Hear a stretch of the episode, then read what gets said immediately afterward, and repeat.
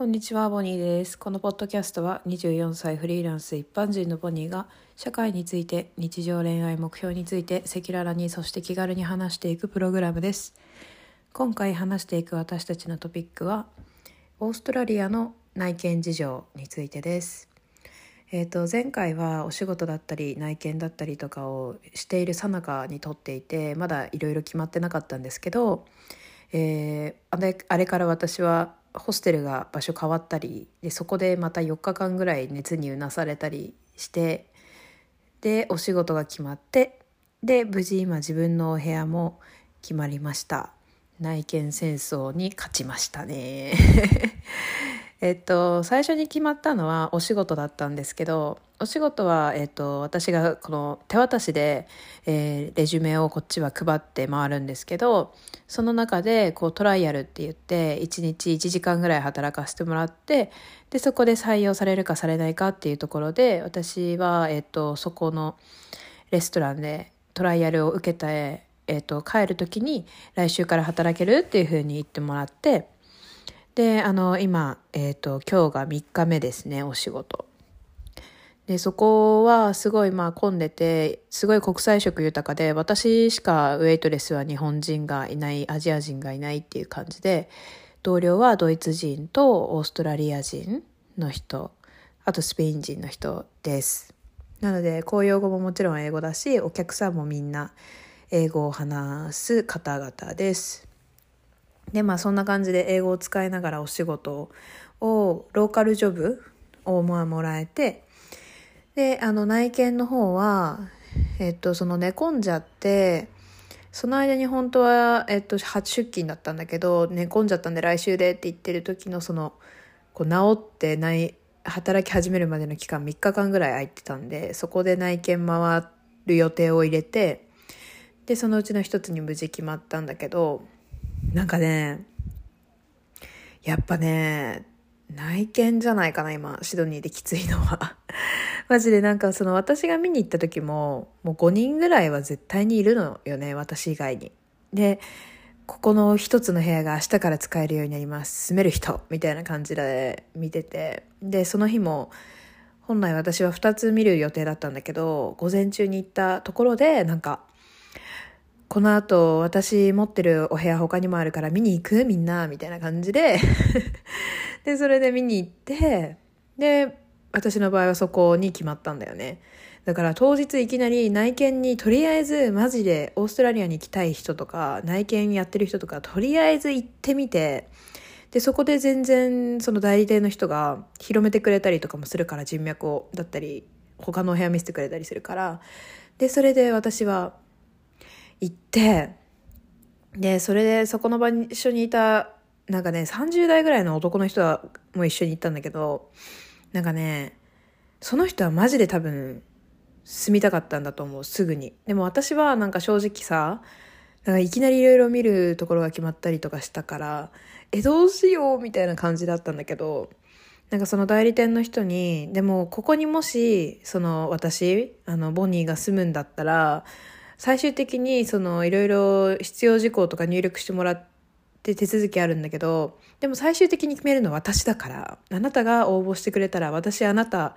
を選んでここに住まわせてあげれるよみたいな。なんかやっぱりそのお家に合う人だったりとかをこっちも選ぶ権利あるからなんかそしたらボニー選ぶよみたいな言ってくれてであのえ分かった？って言ってその日のうちにいろいろ入力とかを終えて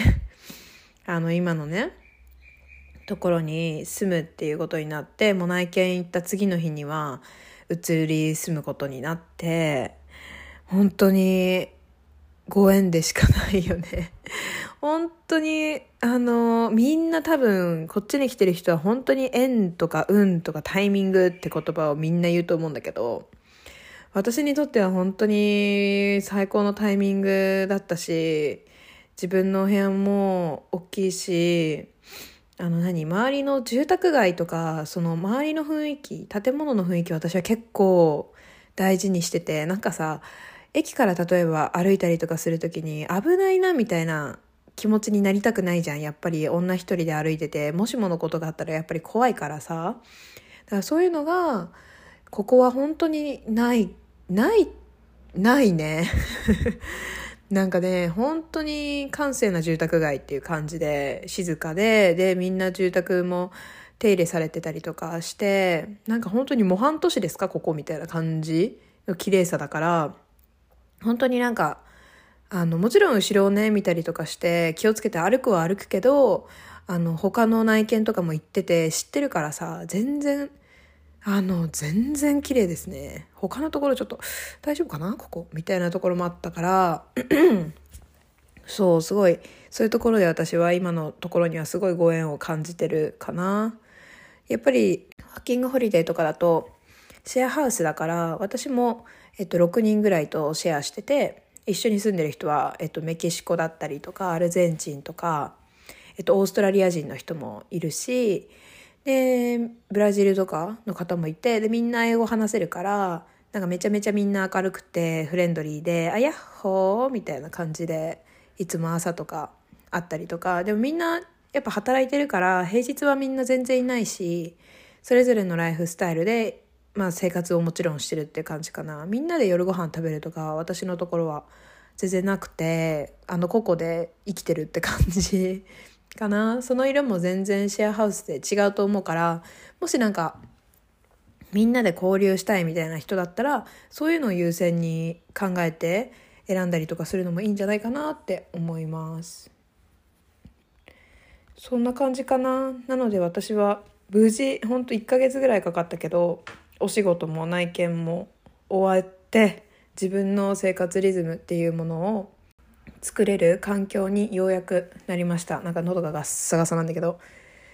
そうそんな感じにようやくなりました。のでこれからまたねなんかこう生活リズムとか習慣とか作れていけるように健康的にね過ごせるようにしていきたいなって思います。みんなも体には気をつけて自分の好きに正直に生きていきましょう。また何かえっ、ー、とみんなが思う質問だったりとかいろいろなコメントとかあったら気軽にインスタでも、えー、ポッドキャストの方でもコメントください。またね次のエピソードでみんなと会えるの楽しみにしてます。バイバイ。